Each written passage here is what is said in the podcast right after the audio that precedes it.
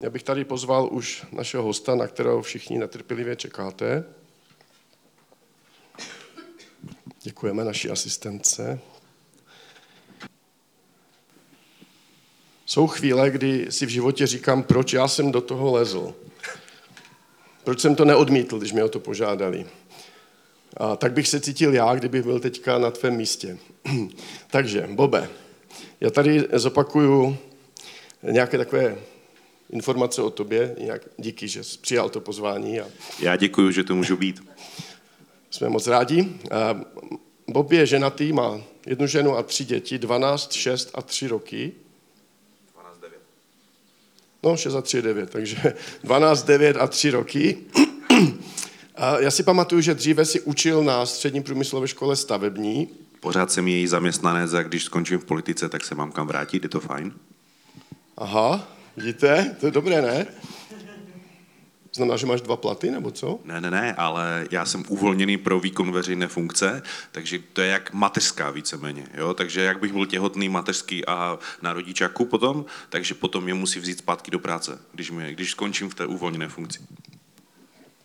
To jsme ani nebyli domluveni o takových motiva- motivačních řečech. To skoro jak keci a politika tohle. Dobré. Tak ale teďka, tvoje funkce, já, já to přečtu, já jsem si to poznačil, schválně, jestli je to dobře, jo? Eh, Děláš teda komunální politiku tady v Havířově, jsi náměstkem pro investice a chytré město, přemýšlím, jak to souvisí s Havířovem, ale náměstek pro investice a chytré město, jsi také krajský zastupitel a dříve si dělal rok, jeden rok místo předsedu KDU ČSL a nyní jsi členem celostátního výboru KDU ČSL. Je to správně? Sedí to přesně.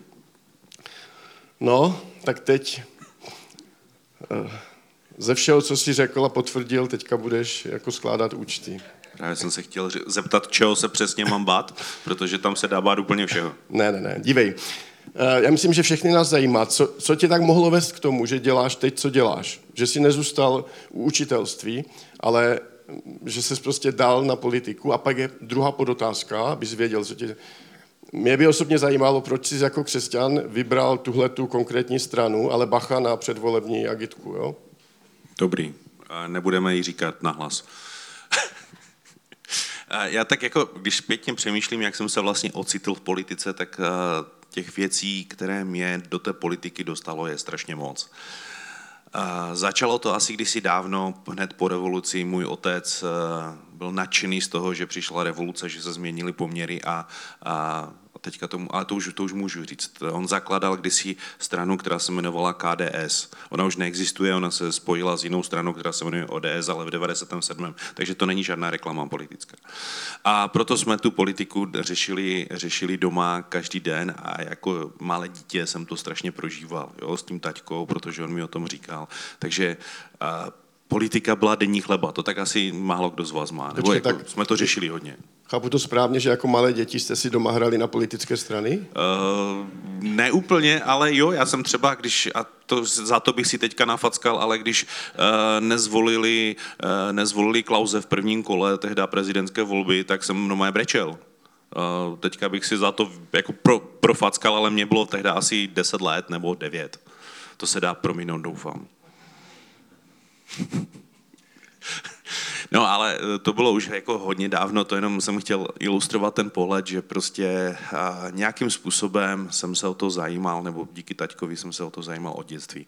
A pak přišlo nějaké období, a, kdy jsem měl trošku víc času, u nás ve sboru se ta situace tak nějak trošku uklidnila a nějak jsme doma řešili s Barčou nějaké dětské hřiště tam kousek za barákem a já jsem pořád povídal o té politice a moje žena mi řekla, že teda když o tom furt mluvím, tak s tím běž něco udělat tak dobrá výzva, tak jsem se nad tím zam, zamyslel a za nějaký čas jsem se jí ptal, ty, a co, kdybys, co bys řekla na to, kdybych jako vstoupil do politické strany? A řekla, a tak jo, běž. To byla ta, ta, strategická chyba její, ona kdyby tu byla, nechtěla, já jsem ji ukecával, aby to povykládala ona, a, tak nečekala, co jí čeká potom zpětně.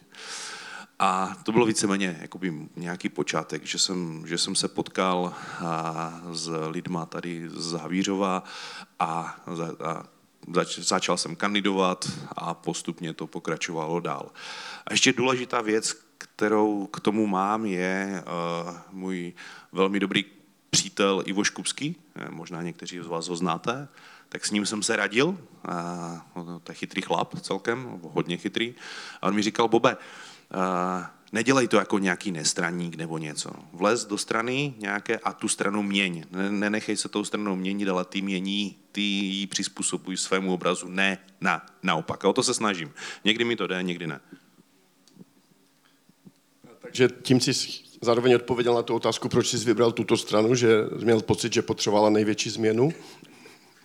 Uh, ne, ne, ne, ten důvod byl čistě jakoby pragmatický. Já jsem si nějakým způsobem vyhodnotil uh, podle nějakých hodnotových věcí a podle jako nějakých programových věcí uh, ty strany, které jsou mi nejbližší a ta, ta, ta konkrétní mi z toho vyšla jako nejblíž a hlavně jsem si říkal, jako, že asi uh, na v největší míře pravděpodobnosti nebudu mít nějaké morální dilemata, které bych musel řešit a hlasovat třeba, kdybych se někdy v budoucnu možná dostal do třeba parlamentu, tak proti té straně.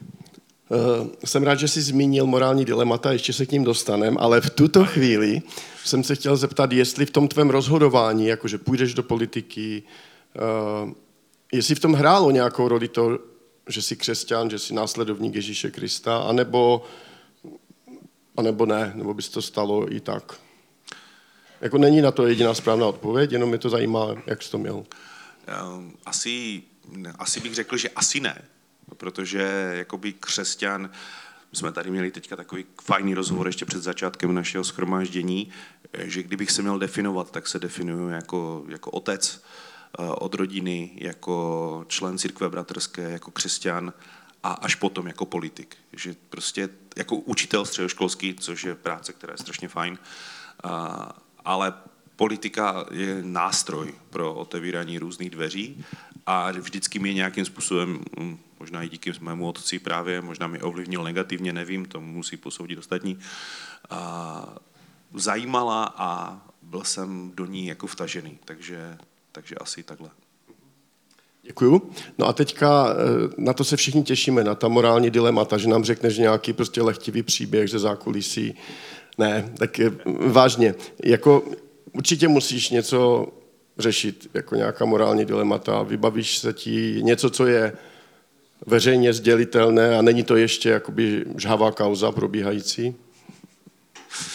Um, přemýšlím nad tím, že těch žhavých kaus možná budu teďka se jí vyrojilo dost, možná i nějaká v Havířově přijde před volbama, a, což bude sranda, ale a, morální dilemata jako člověk řeší. A právě v tom se asi projevuje to, co a, proč bych chtěl, aby v politice bylo více křesťanů, protože systém se nedá vymyslet tak, aby nebyl obejitelný. Vždycky my jsme Češi, my si vždycky najdeme nějakou cestičku, ale pouze když někdo nechce krást a je přesvědčený o tom, že krást je špatně, a dejme tomu, že můžeme říct, krást je, krást je hřích z toho křesťanského úhlu pohledu, tak, tak to nebude dělat.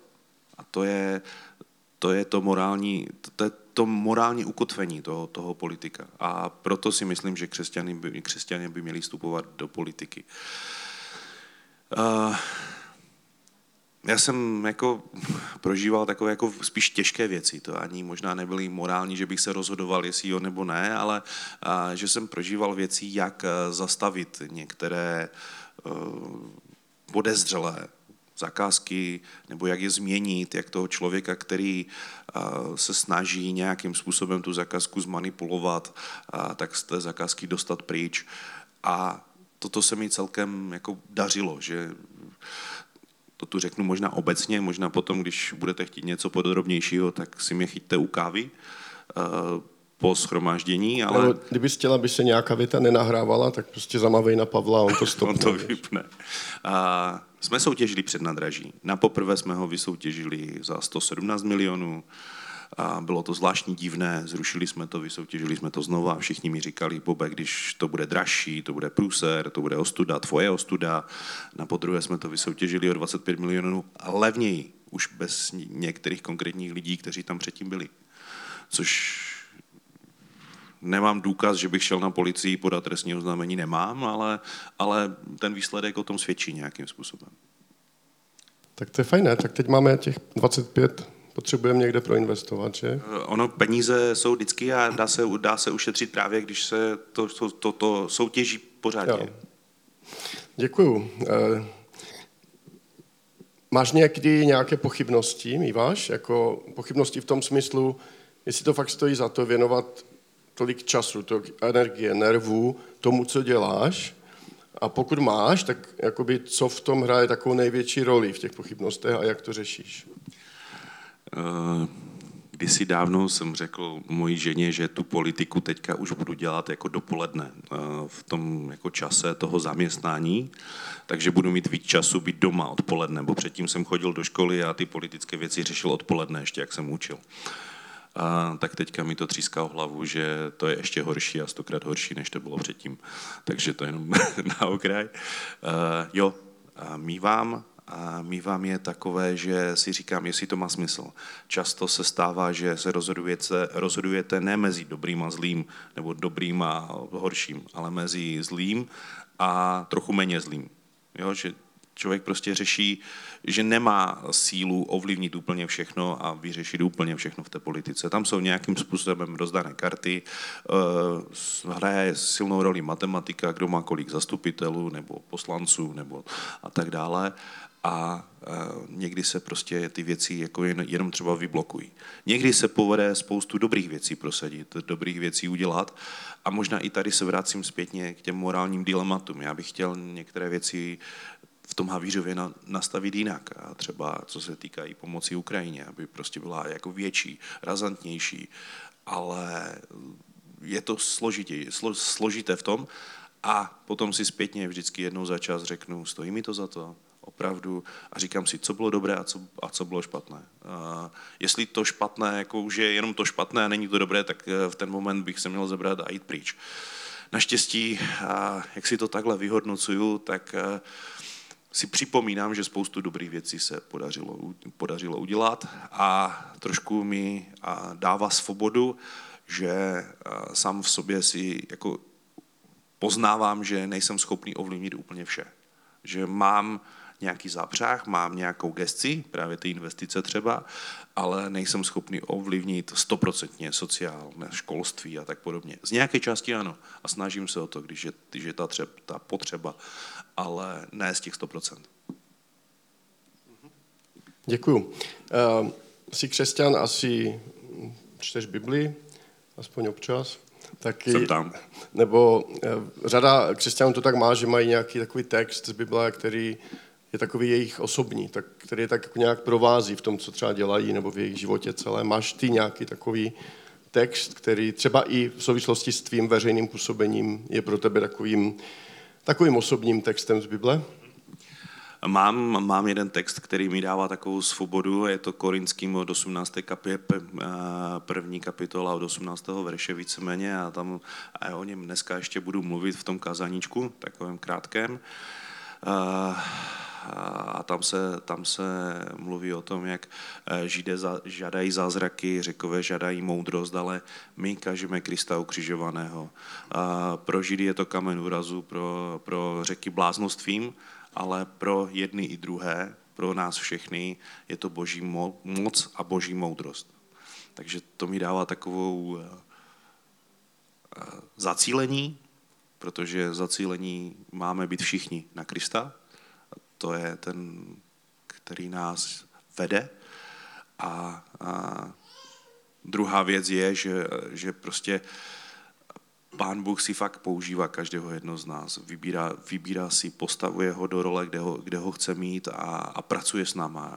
Vyzbrojuje nás, posouvá nás a schopnostmi do, do, do těch pozic, kde nás chce použít pro svoje dílo tady, na, na, tady kolem nás všude. A setkal se, setkal se s tím, eh, to je trošku jinak ta otázka, než jsme se domluvili, jo, tak jenom setkal se s tím, že když si, eh, že s nějakým buď velmi pozitivním reakcí nebo výsledkem, nebo naopak negativním na nějaké tvoji, tvoje působení právě jako křesťana. To znamená, že to byla reakce na to, že se chováš jako křesťan, chráníš nebo stojíš na nějakých jakoby křesťanských hodnotách, které ti nedovolí s něčím souhlasit, ne, naopak, které tě vedou k tomu, abys jednal, jak jednáš a teď vlastně to způsobilo něco těžkého, špatného, anebo naopak to bylo v konečném důsledku jako super. Myslíš od křesťanů nebo od lidí? To je jedno. To je jedno. Od křesťanů to bývá horší někdy, uh, ale... U křesťanů se mi někdy stává, že právě v těch eh, hodnotových morálních otázkách je to, a to téma jste tu řešili minulý týden a předminulý týden, hodně vyhrocené a teďka, když eh, bys měl zastávat nějaký názor a ty ho máš trošku jiný, tak, eh, tak dostaneš za to kartač, že ho nemáš od spolukřesťanů. Od spolukřesťanů, že ho máš přesně mít, ať už je to konzervativní nebo liberální, to je vesměs jedno. A od lidí a, jako právě, že moc ne, jo? že právě oni ty křesťany vnímají nějakým způsobem pozitivně, e, moc nechápou, že jsou v politice a že jich je tam tak málo a, a spíš jako ty reakce e, byly ve směs pozitivní. Nezaznamenal jsem nějakou extra negativní reakci na moje působení v politice. Mm-hmm. Pomluvy. Někdy se stává, že prostě lidi rádi pomlouvají, vymýšlejí si příběhy a na to si člověk musí zvyknout, že to tak bude. A kdybyste o mě slyšeli, že třeba vraždím malé děti nebo něco, je to blbost, jo. Ale různé, různé fámy, různé pomluvy a různé podobné věci se šíří veřejným prostorem a teďka, ať nedělám kampaně před volbama, a, tak toho možná bude přibývat. Jo, mám na tebe poslední otázku a pak ve prostor pro tvé mini kázání, eh, která mi vždycky vrtala hlavou a ta zní, jak je možné, že eh, křesťané, kteří věří ve stejného Boha, někteří jsou dokonce ze stejné církve, tak eh, v rámci toho veřejného a, a, a jeden i druhý působí v politice, ale každý v jiné straně. A, a nejsou to někdy takové ty, co jsou blízko sebe a co jsou schopny vytvořit koalici, ale jsou to i strany, které na tom politickém spektru jsou hodně daleko od sebe. Jako, čím si to vysvětluješ, nebo jaký máš k tomu komentář, nebo třeba i jakoby otázky nebo nejistotu, nebo zkušenost. Uh, je to složité? Bez jmén a příjmení. Teď bez, bez jména a příjmení, jo? tak já budu mluvit obecně. A abych ti to ještě zkomplikoval, já mám jednoho kamaráda, který v komunální politice kandiduje, nebo kamaráda, takového vzdálenějšího kamaráda, který v komunální politice už pár desítek let kandiduje za komunisty. Je to křesťan, chodí do kostela a kandiduje za komunisty, což je třeba pro mě věc eh, velmi těžko pochopitelná. Párkrát jsem s ním o tom vedl dlouhé dilemata a on mi tvrdil, no tak aspoň tam budu já, nebude tam nějaký magor. Eh, no jo, je to nějaké jako zdůvodnění a já ti asi řeknu jako pro mě zdůvodnění, a které navazuje na to, o čem jsme se bavili a o tom výběru té strany a v tom a mi ten Ivo Škupský hodně, hodně pomohl, když řekl, změnil mi to paradigma, prostě vůbec zkusí měnit podle sebe. A to je o rozhodnutí každého jednoho člověka a toho jednoho našeho společného kamaráda, eh, já jsem s ním o tom mluvil a řešili jsme to spolu párkrát a já jsem mu říkal, ty to budeš mít těžké. Ty budeš mít někdy opravdu velmi těžké rozhodnutí právě z důvodu toho, že jsi v té vysoké politice a že, eh, že budeš eh, se těžko rozhodovat. Ale z druhé strany já jsem rád, že on tam je, protože v kontextu toho jiného kamaráda zas by tam byl někdo jiný, někdo s horšíma názorama a takže jako ono ve, v podstatě věřím, že pan Bůh si může použít všechny a důležité je to, to, že člověk fakt tam jde s tím, že ty věci jde dělat jako dobře a nechce krást, nechce prostě překračovat hranice a v ten moment si myslím, že to může být jako pozitivní, to, to, může být dobré ale pro mě to bude jednodušší a proto jsem si vybral tak, jak jsem si vybral. Pro něho to v, ve spoustu věcech bude těžší a on sám před sebou a nebo před lidma si to bude muset eh, obhajovat. Ano, rozumím. A, a Nedáváš mi lehké otázky. Ty si nazval tyhle bezejmenné hrdiny z jiných politických stran svými kamarády. Eh, jako tobě se daří s nimi mít normální běžné lidské vztahy přes tu rozdílnost některých těch východisek a hodnot? hodnot? Uh, politika je často divadlo. A když eh, vidíš eh, tu přestřelku na té poslanecké sněmovně v té televizi, tak ono je to často jako divadlo. Potom ty lidi potkáš v poslanecké kantýně, jak spolu obědvají nebo pijou pivo.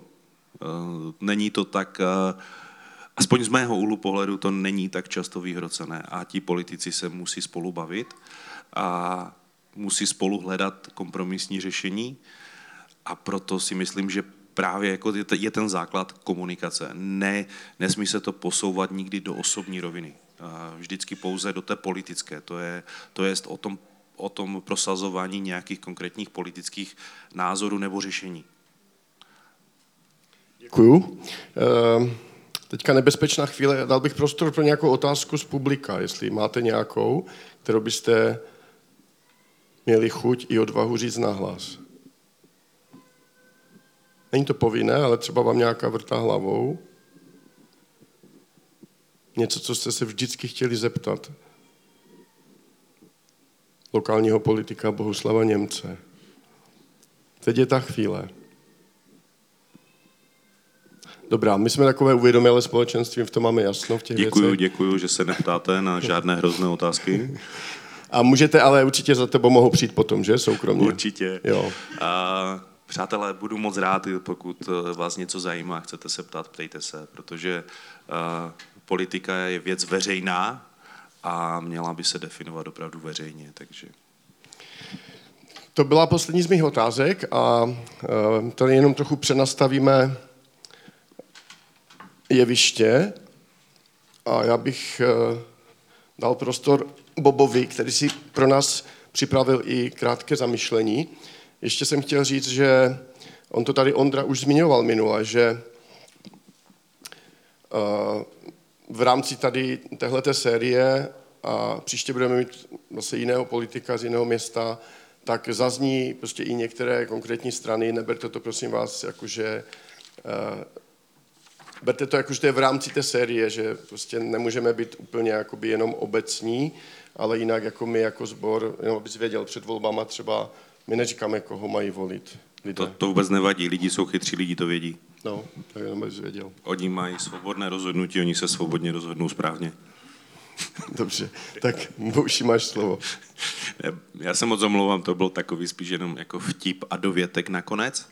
A, a opravdu, a co se týká těch politických stran, tak e, oni jsou, oni existují, jsou takové divné, ale, ale e, mají své členy a jak jsem říkal, otec, člen církve bratrské a tak dále a tak dále. Já možná budu pokračovat v tom, e, v, v tom, co jsem začal, co je pro mě velmi osobní a vlastně víceméně i jakým způsobem jsem se do té politiky dostal. A to je příběh o Gedeonovi, všichni ho určitě znáte a já jsem jako dítě jsem měl vždycky představu, že Gedeon to je ten úžasný vojevůdce, který porazil ty Midiance, těch 120 tisíc s 300 lidma. Jo. To byl můj obrázek. Až potom, jak eh, jsem ten příběh si přečetl a začal ho poznávat, tak jsem zjistil, že ten Gedeon zase nebyl takový ten Avenger, odvážný borec, který by všechno zachránil a hrdině se po hlavě vrhnul do každé akce. A jestli můžeme si trošičku jenom připomenout ten biblický příběh, a ten příběh je zasazen do stavu, kdy izraelské území je pravidelně pleněno midianskými nájezdy, hlavně v době sklízně. Země se dostává na pokraj ekonomického zhroucení, obyvatele se schovávají, Izrael jako stát prakticky nefunguje a, a v této době se Gedonovi zjevuje anděl a provokativně ji zdraví. Hospodin s tebou, udatný bojovníku. Člověk, který je schovaný v jeskyni, potluče tam, tluče tam obilí, aby ho nikdo neviděl, tak e, někdo si z něho dělá srandu a oslovuje ho údatný, údatný bohatýre. A když Gedeon reaguje, že tím, že vysloví pochybnosti, zdá hospodin je se svým lidem, oslovuje ho hospodin přímo a pověřuje ho úkolem vysvobodit Izrael z rukou Midianců. Říká, ty to budeš. Ty bojácný člověk, človíčku, který tady jsi schovaný a bojíš se Midianců. A nejvíc mě na tom překvapuje právě, že ten Gedeon jde, poslechne a, a řeší ty úkoly, které mu pán Bůh dává. A tak proces o vysvobození skrze Gedeona začíná. Začíná příkazem, aby Gedeon zbořil Bálův oltář. Gedeon poslechne, zboří, ale ten úkol, úkol udělá v noci, a, tak, aby ho nikdo neviděl. Důvod je jasný, protože se bojí. A když se to nakonec zjistí, že to byl Gedeon, kdo oltář zbořil, žádají obyvatele města, aby Gedeonův otec ho vydal k popravě. Ale Gedeonův otec to odmítal s tím, že pokud je to Bálův oltář, tak ať si spravedlnost zajistí sam Bál.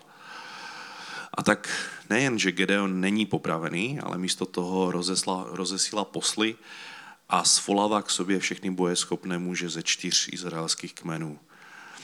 A, a najednou schromáždí velkou armádu, no, zhruba 32 tisíc lidí, proti těm 120 tisícům je to pořád ještě v celku málo, ale a stojí za ním spoustu lidí. Ale Gedeon pořád nějakým způsobem se bojí, nebo je na, na rozpacích, jestli, jestli do toho jít, jestli vyhraje a tak trošku testuje Pána Boha a znáte ten příběh o tom, o tom rounu. A jeden den, jedno, jedno ráno má být suché jenom rouno a všechno ostatní kolem mokré a, a, a zase potom naopak. A ono se to jako přesně stává. A tak Gedeon dostává ujištění, že má jít do té války, má jít eh, vysvobodit ten Izrael a něco se v ním láme a jde. A já jsem si to pracovně nazval. A teď Gedeon, eh, teď pán Bůh testuje Gedeona, protože Bůh říká Gedeonovi, je vás je moc, pošli všechny, kteří se bojí domů. Tak eh, Gedeon si svolá muže, 32 tisíc mužů řekne, kdo se bojíte, běžte domů. Zvedne se 22 tisíc, odejdou domů. Tak teďka už zůstalo jenom těch 10 tisíc nejodvážnějších, nejstatečnějších, kteří se nebojí. Ti, kdo jdou do války a nebojí se, to je, to je zvláštní, ale ti tam zůstávají. A pán Bůh přesto říká, vás je pořád moc. Takže veme je k vodě a všichni, kteří, kteří chlemtají vodu, tak nemají bojovat a ti, kteří pijou vodu rukou, tak, tak můžou bojovat. Zbyde jich 300. Já jsem si vždycky říkal, no tak to je takový biblický příběh, jako přesný, jasný, ale v fázi být Gedeonem s 300 muži, vím, že tam je obrovská armáda, 100 tisíc, přes 100 tisíc, tak nevím, do jaké míry bych byl schopen se hrdině vrhnout do předem prohraného boje.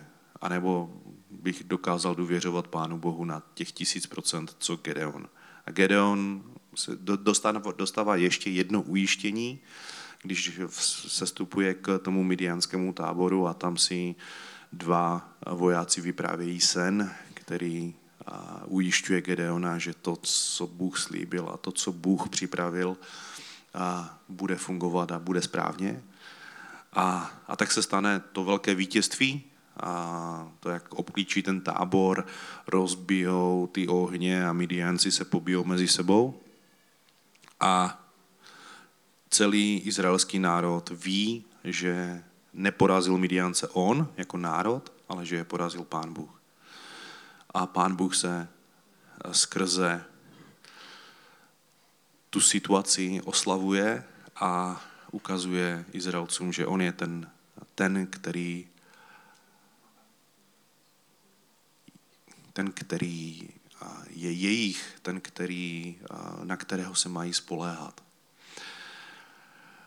A když se dívám zpětně na sám sebe a vidím, jakým způsobem se v mém životě dělí věci, jak jsem se bál kdysi dávno se stát vedoucí mládeže a neuměl jsem mluvit před lidma a zakoktával jsem se a zasekával jsem se.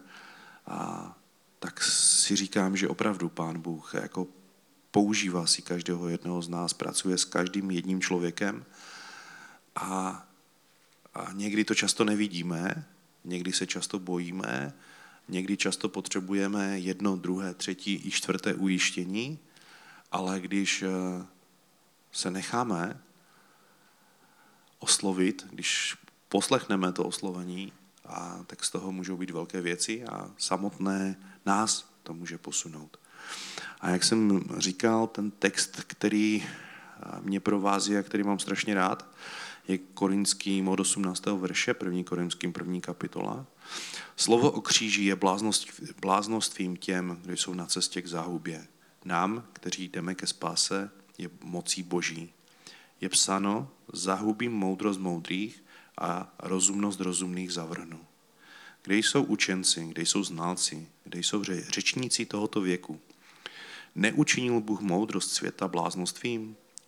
Protože svou moudrostí nepoznal Boha v jeho moudrém díle, zalíbilo se Bohu spasit ty, kdo věří bláznost, bláznost ke zvěsti. Židé eh, žádají zázračné znamení, řekové vyhledávají moudrost, ale my kažeme Krista ukřižovaného. Pro Židy je to kámen úrazu, pro ostatní bláznoství. Ale pro povolané, jak pro Židy, tak pro řeky, je Kristus boží moc a boží moudrost. Neboť bláznoství boží je moudřejší než lidé a slabost boží je silnější než lidé. Pohleďte, bratři, koho si Bůh povolává. Není mezi vámi mnoho moudrých podle lidského soudu, ani mnoho mocných, ani mnoho urozených. Ale co je světu bláznostvím, to, to vyvolil Bůh, aby zahanbil moudré, a co je slabé, vyvolil Bůh, aby zahanbil silné.